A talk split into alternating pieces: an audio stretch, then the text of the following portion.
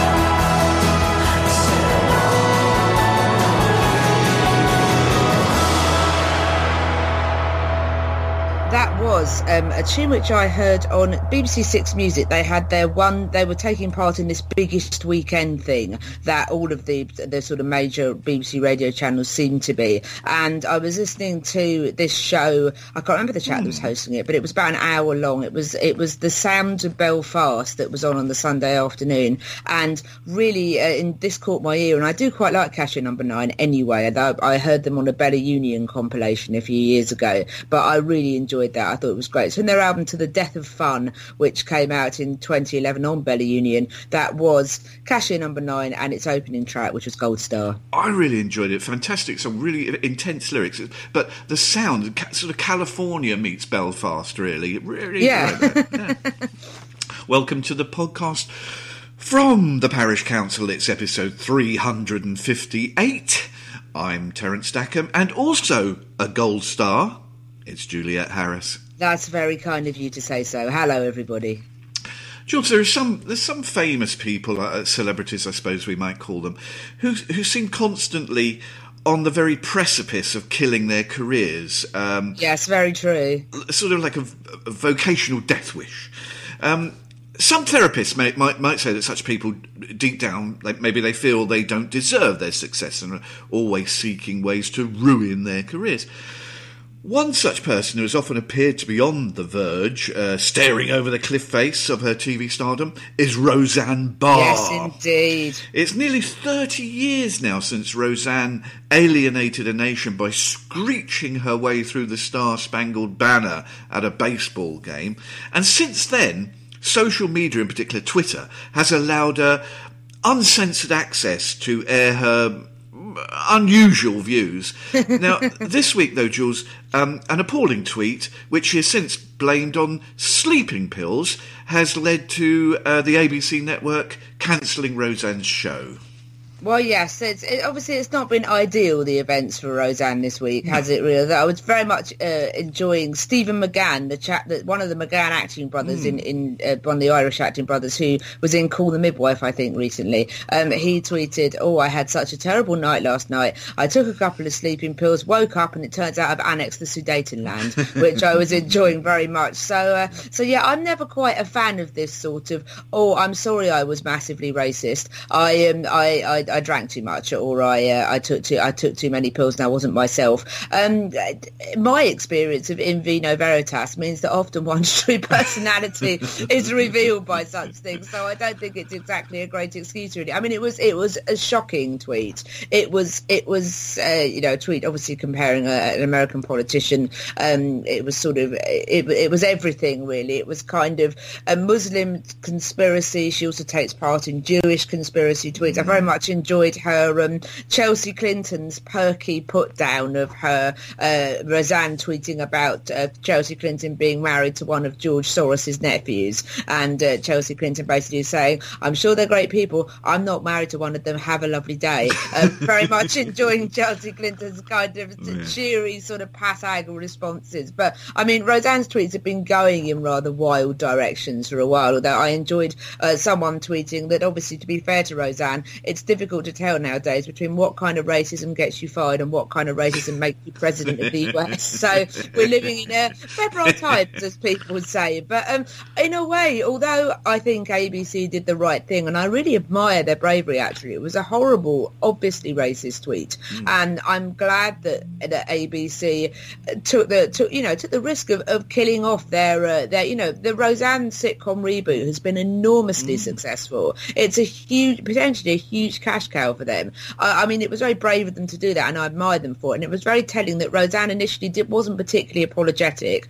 until she was fired, at which point she very much became, she realised the severity of her actions, shall we say, once it started costing her money, like many people do. Um, I have sympathy for the cast and crew, and in fact, interestingly, in the last day or two, there's been reports that um, that they're possibly going to reboot Roseanne without Roseanne and focus it around the daughter Darlene, played by Sara mm. Gilbert instead. Which I don't know if that's going to be a runner or not. But um, the most interesting thing for me that, that and, and, I'm sorry in a way, although I'm not sorry that Roseanne's been cancelled under these circumstances. The most interesting thing about the revival, because I used to watch it when I was younger. Mm. Um, are, are you familiar with what happened in series nine? No or season nine. So what basically happened was Roseanne was a was a, a sitcom that you could divide into two chunks anyway, mm. seasons one to eight and season nine. Mm. And I mean, uh, to, to warn people that haven't watched it and might want to mm. watch it, because you have to in today's day and age, I am going to spoil a season nine, but I think it's interesting. I hmm. want to talk about it.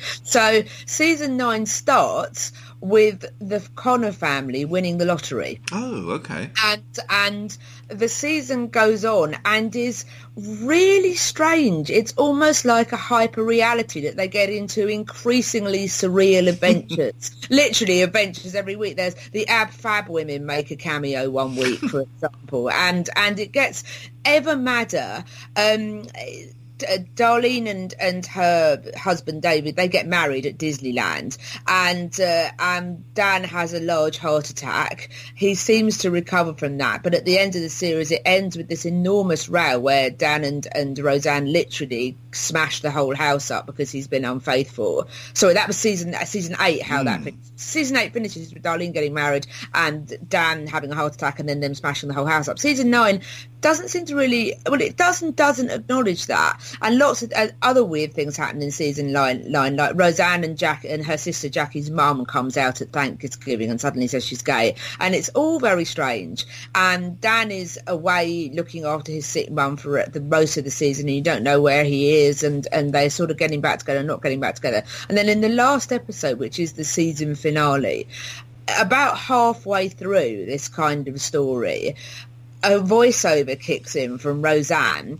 and it actually turns out that none of season nine have actually happened, or rather, she is writing a memoir and she's only kept in the bits that she likes. Dan has died. Dan never recovered from his heart attack and is mm. dead. They didn't win the lottery. Actually, it's not her mum that is gay. It's Jackie, her sister, that has come out as gay. And and basically, she's the whole thing is literally kind of it was all a sort of semi dream type thing. So when they brought it back for season ten, they've effectively had to pretend that season nine has never happened. So they've had to what they call retcon, so retro, retroactively, retrospectively continuity the program. So Dan is alive again, and and and I just think it's so fascinating that they brought it back in the first place and that we basically can't really talk about season nine because it just doesn't fit. And as a side point, speaking as a gay woman, I find it fascinating and I don't think anyone's really picked up on this, that when Roseanne talks about she's changed bits of her past, or rather she's kept in the bits that she likes and she's and she's got rid of the bits that she doesn't like, I find it really interesting that she found it easier to deal with her mum coming out as gay at Thanksgiving than she did do her sister. I think I think it's it's absolutely fascinating mm-hmm. from a mm-hmm. sort of a, a, a, screenwriting scholar perspective. And so, you know, whilst I'm right, I'm glad that they got rid of it. I, I just think I'm just endlessly fascinated by the fact that when they brought it back in the first place, it was problematic because they had to pretend that the the most recent season never actually happened. Right. Well, um, yeah, I'm no doctor, but like you, I'm fairly sure there's little, if any, scientific or medical evidence to suggest taking sleeping pills makes you racist. So I'm with no, you on that. Exactly. Yeah. I have taken them before, and I've never felt I've never no. felt the need to start writing anti-Semitic conspiracy theories or, or you know, egg Muslim people in the street. That's never happened to me on sleeping pills. No, no, me too. Um, but I'm really pleased. I didn't know that update that you gave us a, the potential, at least, of them fitting the show, uh, rejigging the show, reshaping it around Darlene.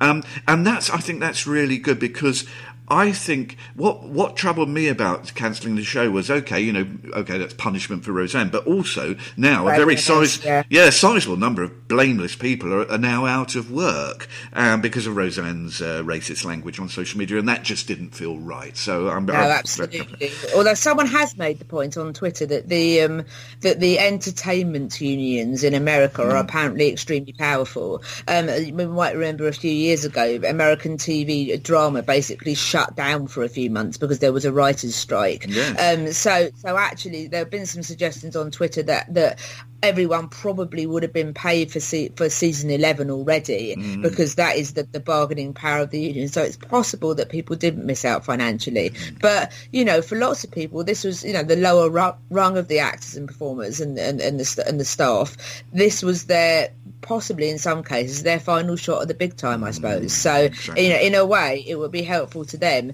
if they can retool it around Darlene I don't know if artistically that will work but having said that given they had to entirely ignore season nine anyway. Um, you know, what's what's the worst that can happen? Yes, let's hope it does go that way. Now, also in the news this week is the English footballer Raheem Sterling. Mm. Now, there have been times in, in recent years when I've felt rather cross with Raheem. However, it's nothing to do with his lifestyle.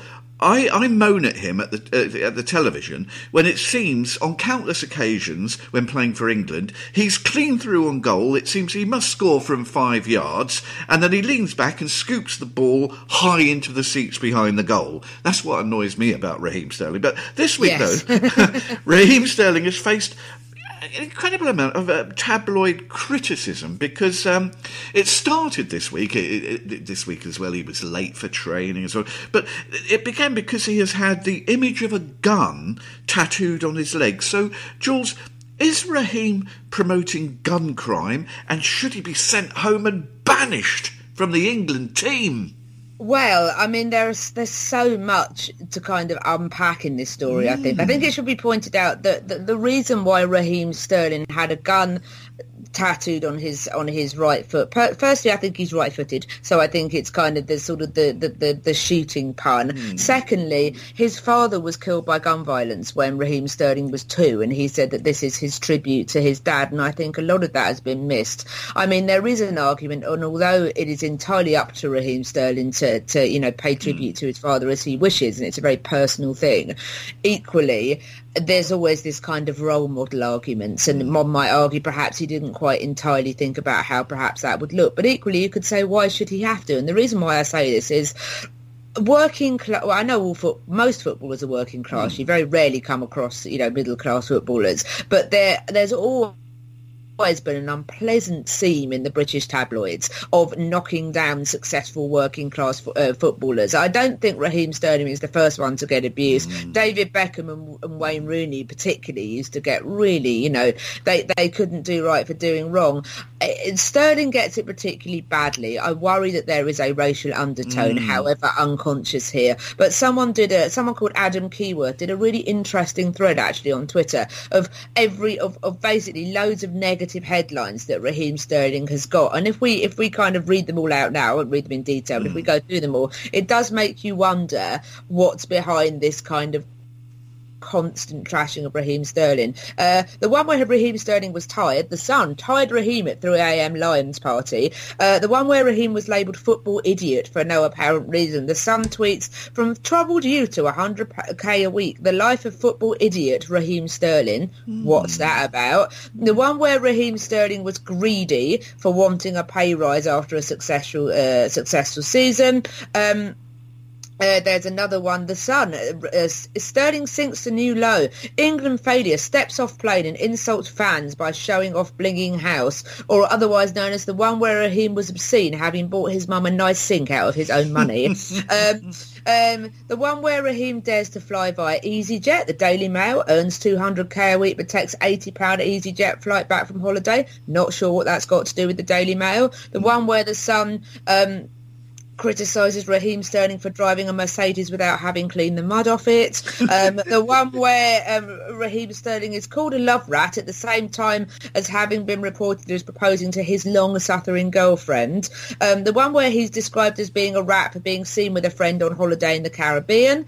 Um, the one where the Daily Mail says Raheem Sterling treats himself to a spot of breakfast after missing out on being crowned Young Player of the Year the night before the PFA Awards. So presumably he has to starve them because he didn't win the award. Um, uh, the, the the tattoo thing, the one where he was spotted bargain hunting in Poundland. So you know he he's he, how dare he buy some batteries from Poundland? Uh, the one where they criticise him for eating a pasty from Greggs. Um, the one where they criticise him from buying Primark from whilst on a clothes whilst on 180k a week. So basically, he's not allowed to earn lots of money, yet he's not allowed to buy expensive things, and he's not allowed to buy cheap things. I mean, I do feel that, that there is something really unpleasant going on underneath this. I know that, that Rooney and, and Beckham got it really badly as well. Mm. You know, I think it was perhaps given that he is a public figure, perhaps the tattoo was slightly ill-advised. Although having said that, I do totally see his reasons behind it. I think the reason why I'm slightly sympathetic to him about the gun tattoo, which I otherwise wouldn't be, is that, it, that the criticism of it in the press comes in the context of all of those other ridiculous headlines, which suggest a kind of malign force beneath them. Yes, getting a gun tattooed on your leg does seem a peculiar thing to do, but as you say, we don't know the full con- context or the full story. Well, well we, we, we know we know enough father. of the story. Yeah. Yeah. we know enough of the story to Um, understand perhaps got there. But the tabloids do seem to have a fixation about Raheem Sterling. Almost every week, there are these paparazzi photos of a startled-looking Raheem as a camera flashes in his face, as you say, as he emerges from Greggs the Baker's, and it does make you wonder if there is uh, some sort of agenda behind it. Um, Um, when the caravan of fame moves on, life after boy bands. That's next, right after Nick Lowe covers Dionne Warwick. I have to say it, and it's hard for me. You've got me crying like I thought I'd never be. Love is believing, but you let me down. How can I love you when you're not around? Get to the morning and you never call. Love should be everything or not at all. But it don't matter, whatever you do. I made a life out of loving you. Only to find any dream that I follow is dying. I'm crying in the rain. I should be searching my world for a love everlasting and feeling no pain.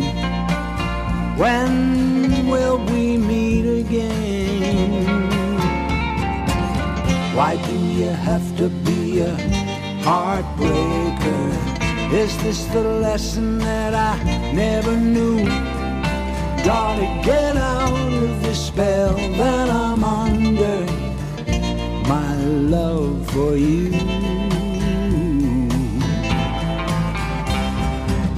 Why do you have to be a heartbreaker when I was being what you wanted to be? Suddenly everything I ever wanted has passed me by.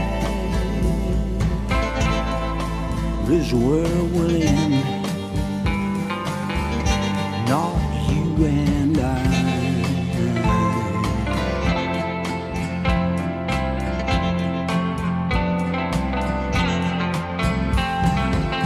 My love is wider than the universe.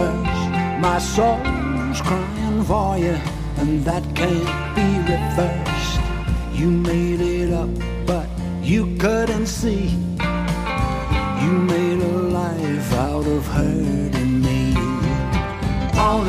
mind, I am held by the power of you, love.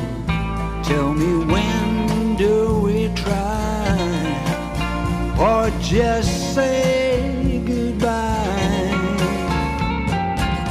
Why do you have to be a heartbreaker? Is this the lesson that I never knew? Gotta get out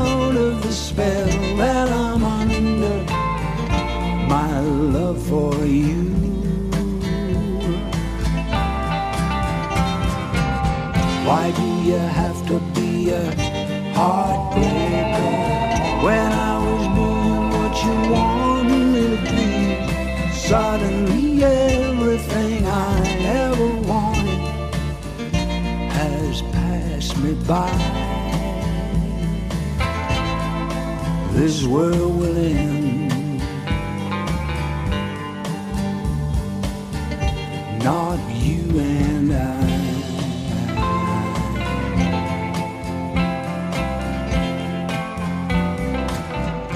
It's such a lovely cover. That's from his brand new EP, Tokyo Bay, uh, covering a song written by Barry Robin and Maurice Gibb. That's Nick Lowe and Heartbreaker. That's lovely. I do mm. like a Nick Lowe cover. I must admit, I very much enjoyed his Christmas album, uh, Quality Street, a few years ago, and mm. that had some lovely covers on it. He he seems to have he seems to have a knack of getting getting a kind of a new perspective on a song. I mm. particularly enjoyed his rockabilly version of "I Wish It Could Be Christmas Every Day." It, he's he's he's you know I think he's such a talent. I, I'm such a fan of Nick Lowe. The older I get, the more that I embrace my inner centrist dad and become a big fan of Nick Lowe. The, the history of pop music has many examples of people, usually blokes, leaving groups and then having to deal with that decision for years, even decades after. Um, It's hard to believe, really, that Roger Waters has never regretted his decision to leave Pink Floyd. That was 33 years ago. Uh, Roy Wood left ELO um, a somewhat startling 45 years ago, almost as long as the time elapsed since Peter Gabriel left Genesis. Um, 1975. But the gold medal must go to Pete Best, still with us, of course, who has had 55 years to ponder being asked to leave the Beatles on the on the cusp of their success. So it was intriguing to read a piece in your The Guardian this week. Yes, indeed, my personal newspaper. Yes, by Tim Johns about the regrets or otherwise of members of boy bands who've jumped ship, uh, some with success, some not so much. It led me to wonder, Jules, why is it so hard to let go of fame and why those that have experienced it so often then spend years and years trying to chase it back again? Well, I suppose it's like living, uh, to use my, my very trendy word again this week, I suppose it's like living a life on a hyper reality, isn't it, really? You, you live at an absolute peak. I think it's, there's probably a similarity to why people that have performed at the top level of sports then struggle in their life afterwards. Because if you have lived your life revolved around a very strict routine, so in the case of sports, you know, performing every week or, or, you know, participating, your life is lived in seasons, isn't it, if you are a sports person? And you have a very rigid kind of pattern to your life. And the same if you remember one of these boy bands, you know, your life is a kind of a rotation of performing in concert, recording music, or if you're in any band, you know, concerts, music, personal appearances, all that sort of thing. And if you're in a boy band, you've got that added layer of glitz that you have to do the kind of the mm. celeb circuit as well, don't you really? So if you go from a life that is one of routine and is full of basically constant adrenaline, constant adrenaline rushes, mm. constant excitement, you know, constant sort of doing amazing things and not having to do any of the boring rubbish stuff. I mean, that's what one of the things that was so interesting about this article is the extent to which people, particularly in boy bands, live in a bubble and when, when they are literally spat out again into real life. The fact that, you know, they decide the, the Irish boy band salad, salad ended up covered in flies because it hadn't occurred to them that you needed to wash it mm. or the fact that they were they were literally weren't used to dressing themselves. This Derek Moran chap from D-Side said that our stylist used to take us to Selfridges and spend 50 grand in a day. So whenever I had money, I'd just go there, he said. It took me a while to realise that there were other shops you could go to and that I could buy a T-shirt in H&M for a fiver. I mean, when you when you live a life that is so separated from reality and has all the good bits of life with none of the bad bits, I can totally understand why, having experienced it, you'd absolutely some people hmm. could do absolutely anything to get back there again. There are some people that hate that side of things, and they're usually the people that manage to adjust to real life and, and, and come back to having good careers. But it must be particularly upsetting for people like Pete Best. I mean, for some of these boy band characters, they mostly left when the boy band stopped. So most of them kind of all finished at the same time. Mm. To be like Pete Best, where you've been asked to leave a band that goes on to be the most successful of all time, I, you know, that is that is very that's very difficult, isn't it? There was a really nice little document, um, a drama written a few years ago. Um, I have to declare a personal interest here because the writer David Quantick is a friend of mine. But there was a, there was a, a drama. It was on Sky, but I did manage to watch it through non-Sky related means. Cough. Um, called Snodgrass which was based around the idea that John Lennon I can't. I'm struggling to remember that. Either the Beatles didn't become successful, or John Lennon basically the John that was it. John Lennon never met Paul McCartney, so the Quarry, Paul McCartney never joined the Quarrymen, so the Beatles never really happened, and the Quarrymen were moderately successful and it didn't really go anywhere. And John Lennon ended up being a kind of a you know a low-ranking civil servant. And I love the kind of the idea of these sort of alternative realities, the hmm. what ifs, and you know for people like Pete Best, you know it must be really hard because he's living a kind of post post-fame existence without ever actually having experienced the positive sides of fame. And all he has to deal with is people like us sitting here speculating on how he feels about the fact that he wasn't in the most successful band of all time. Mm. So, so that's a very kind of specific, that's a very specific sort of issue. But no, I, I think people want to be famous again because if you have experienced proper non-real world bubble fame and you don't know how to use a washing machine and you've never had to use a washing machine and someone else does all your rubbish chores, I mean, also um, Brian McFadden, who left West Westlife, actually he did leave Westlife, and they were at the height of their fame. He said that you know you forget you forget how everyone else lives. And he says, I had this vision of hanging out with my kids and seeing my mates, says McFadden. But as soon as I got home, everyone around me was off to work and the kids were in school. I'd end up begging my mates to go hooky off work so we could play golf. I went from being surrounded by all these people every day and singing in front of thousands to being surrounded by nobody. And and actually, there's a parallel here. Uh, uh, uh, listeners will probably remember me being very, very keen on All Out War, that book by Tim Shipman about mm, uh, about Brexit. Brexit well. Yeah yeah, and the politics behind it. Well, he's released a sequel called Fallout, which is basically tra- uh, tracks events from the end of that book up until the general election and the night of the general election and the, and the fallout of that afterwards. So it's a fascinating book. David Cameron is, as one would expect, a very periphery figure in the second book, but he he appears very briefly, um, and is rather a sort of a sad figure, really, and a rather detached from reality figure himself. In that uh, often people go around to see him and find him in sleep in front of the tennis. And he often asks people if they will play tennis with him during the day and doesn't seem to understand that everybody else is going to work. So, um, so yeah, there is this kind of you know, when you haven't lived in reality and then all of a sudden you go back to reality and it's not like you thought it would be, you have to do rubbish stuff and nobody's there. I get it. You know, I totally get why you want to. You know, why why fame is like a drug, and I do think that that particularly with these adrenaline rushes and endorphins, you know, adrenaline works in the same way as a drug. It's addictive. It changes the power of the brain. You know, it changes the makeup of the brain to give you an intensely enjoyable experience, and you want to go chasing that high again. I found it a little bit grating that many of those interviewed by Tim Johns for this piece, as you've mentioned, whined on a wee bit too much about how after being mollycoddled for a couple of years they found it difficult to readjust. And I did find Brian McFadden uh, particularly twerpish in this piece because yeah. um, when, when, he said he left the group and all the, the points you said, and he also said, um, having had people making all his decisions for him, he stared into his wardrobe not knowing what shirt to put on. I mean, come on, you know. Yeah, but I it, know. It reminded me of that time Elton John split from his longtime manager John Reid, and yes. Elton was suddenly quoted in interviews, all, all, all of a sudden, um, saying how much fun and energising he found it doing sim- simple things for himself, like booking airplane tickets or movie tickets and or ordering you know food and that sort of thing. Um, but of course, that that sense of fun lasted about five minutes before he had a new team of helpers, valets, and chauffeurs in place. Um, as anyone who's seen the movie uh, Tiaras and Tantrums uh, yes. uh, can, can, confirm. Uh, um, Fame hides her head among the clouds. That's what Virgil said. And it seems many on descending from those clouds, they spend their time uh, afterwards clambering to get to get back there.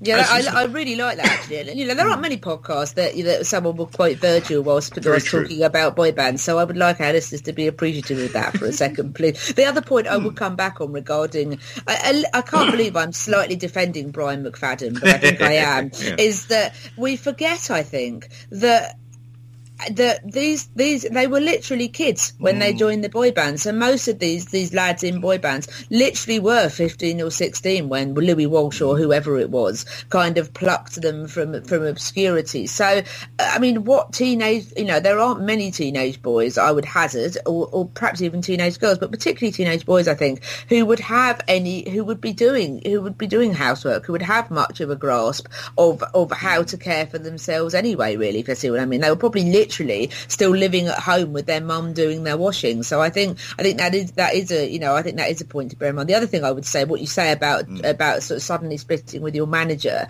Um, there's a really good book. I would recommend anyone read this, even if you're not particularly interested in the group. It's really eye-opening. I, by a chap called David Sinclair. I think it's probably out of print now, but hmm. you can get it fairly easily. Called, I think it's called Wannabe, and it's basically the story of the Spice Girls. And it's it's an he used to write for the Times, and you can tell it's an incredibly well-written book. Mm. And it talks about when the Spice Girls, at the height of their fame, got rid of Simon Fuller as their manager, mm. like literally overnight, and there's this kind of scene where they're they're some they're at somewhere, and I think it's Nikki Chapman who's quoted as saying that literally they've gone from having everything organised to them to Geri Halliwell is on the phone in a dressing room somewhere trying to book some cars to pick up the Spice Girls from somewhere to take them somewhere else, and the car company won't deal with her because they only ever deal with the manager, even though she's Geri Halliwell, and that's quite so. Actually, to be fair to the Spice Girls, they tried to manage themselves for a bit, and uh, and again, sort of fame and egos taking over. It's amazing how sort of a lack of connection from the reality of what it's like to manage somebody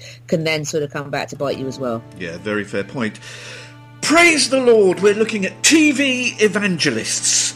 That's, of course, that's a natural segue from boy bands. Very much so. And that's after a new track uh, from Brandi Carlile. You're feeling nervous, aren't you, boy? With your quiet voice and impeccable style. Don't ever let them steal your joy and your gentle ways to keep them from running wild. They can kick dirt in your face, dress you down, and tell you that your place is in the middle when they hate the way you shine.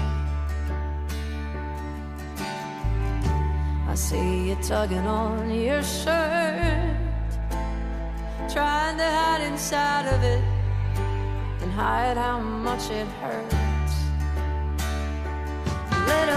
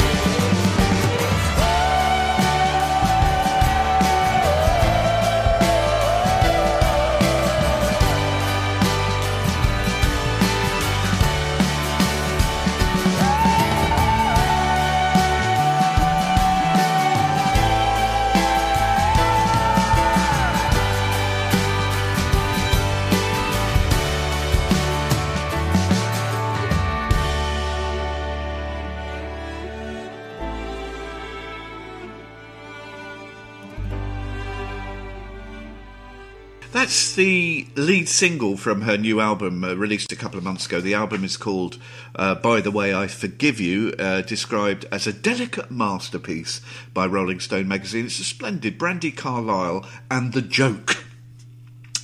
Jules, back in 2008, 10 years ago, um, I, I, went through a bit of a strange phase. I became transfixed by a television evangelist. I mean, um, nothing you say surprises me about your strange phrases anymore. So I'm, i probably meant to be surprised at that, and yeah, it, it just sort of bounces off me, really. But do carry uh, on. well, I had, uh, surprise, surprise, just been given the heave ho after another longish term relationship, and oh, well, I, am sorry to hear that, and as hmm. ever, I, I, I, feel the loss was the other parties. Thank you so much, but of course, it left me with time on my hands. Mm, you know, of course. So I was flicking through TV channels and came across God TV, and I became mesmerised. I mean, that is not a natural home. It's an enjoyably straightforward title for a TV channel as well. You literally know what you're signing up for, don't it, you? It is what it is, as they say, yes.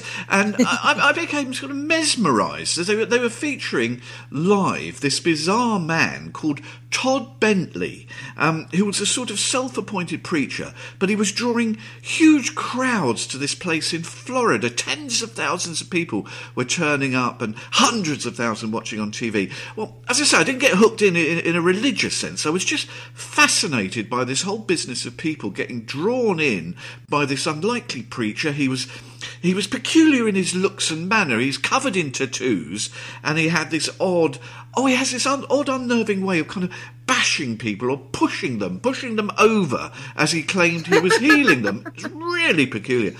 Um, and uh, some major news uh, outlets and TV networks, they picked up on all of this. And uh, he, of course, they did an investigation. He, of course, was exposed. It turned out that there was no evidence he had actually healed anybody and, or he'd been having an extramarital relationship and he had to, had to resign from his so-called ministry and the whole pack of cards collapsed.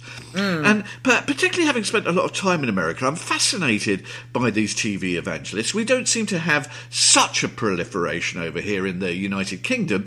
Um, but this sort of stuff is still thriving in the US. This week we learned about a TV preacher called Jesse Duplantis from Louisiana. Why do they never have normal names? No one's ever called Rod Smith, are they? They're, they're really not, no. Uh, he's from Louisiana. He's asking his followers in a, a video posted on his ministry website, he's asking for $54 million so he can upgrade his private jet. um, he's got older jets, but he believes God wants him to have a new one. He says, and I quote, I really believe that if Jesus was physically on earth today, he wouldn't be riding a donkey, he'd be in an airplane preaching the gospel all over the world. so, Jules, um, what I'm thinking is, shall I send you the details of how to contribute so you can give to the Preacher's Fund and he can uh, acquire his $54 million jet. well, do you know, I think my cheques got lost in the oh, post of this unfortunate oh. gentleman. I mean, it's it's absurd, isn't it? To go down your If Jesus Was Alive Today route, by the way. One of my favourite, I'm a big fan of Alan Bennett, the writer, oh, but one of my favourite of his monologues is the one that he did himself in the original set of six Talking Heads called A Chip in the Sugar, where, it, where he plays a character called Graham who still lives with his mum. And and it's it, I mean I do think it's one of the best. But there's a, a lovely kind of mini scene where the where the vicar comes round to see them, and the, the vicar is wearing what they what all of the characters insist is describing as training shoes, and uh, and the vicar they ask why he is wearing these training shoes, and the vicar says if Jesus was alive today, I think these are exactly the sort of shoes he would have worn. And after he leaves, the mum says he was wearing pumps. How can you look up to somebody who was wearing pumps? So I, I, love the idea of what would Jesus be like today. I, I have often thought that, that, you know, Jesus would be quite, I think he'd be a massive stoner, to be honest. I mean, he's always quite, you know, the beard, the long hair, the sandals, the not the being a quote unquote carpenter without really having a proper Pre- Preaching out of the cereal cafe in yeah, uh, Old Street. yeah. living at home with his mum, not knowing how to do his own laundry like the boy. He'd be in a boy band possibly as well. I don't know. Anyway, so I, I find it all very strange and very very depressing. Um, I, I'm minded of Karl Marx's uh, "Religion is the opiate of the masses" here, and I do. I get very angry with these TV evangelists. Actually, I don't go down the route.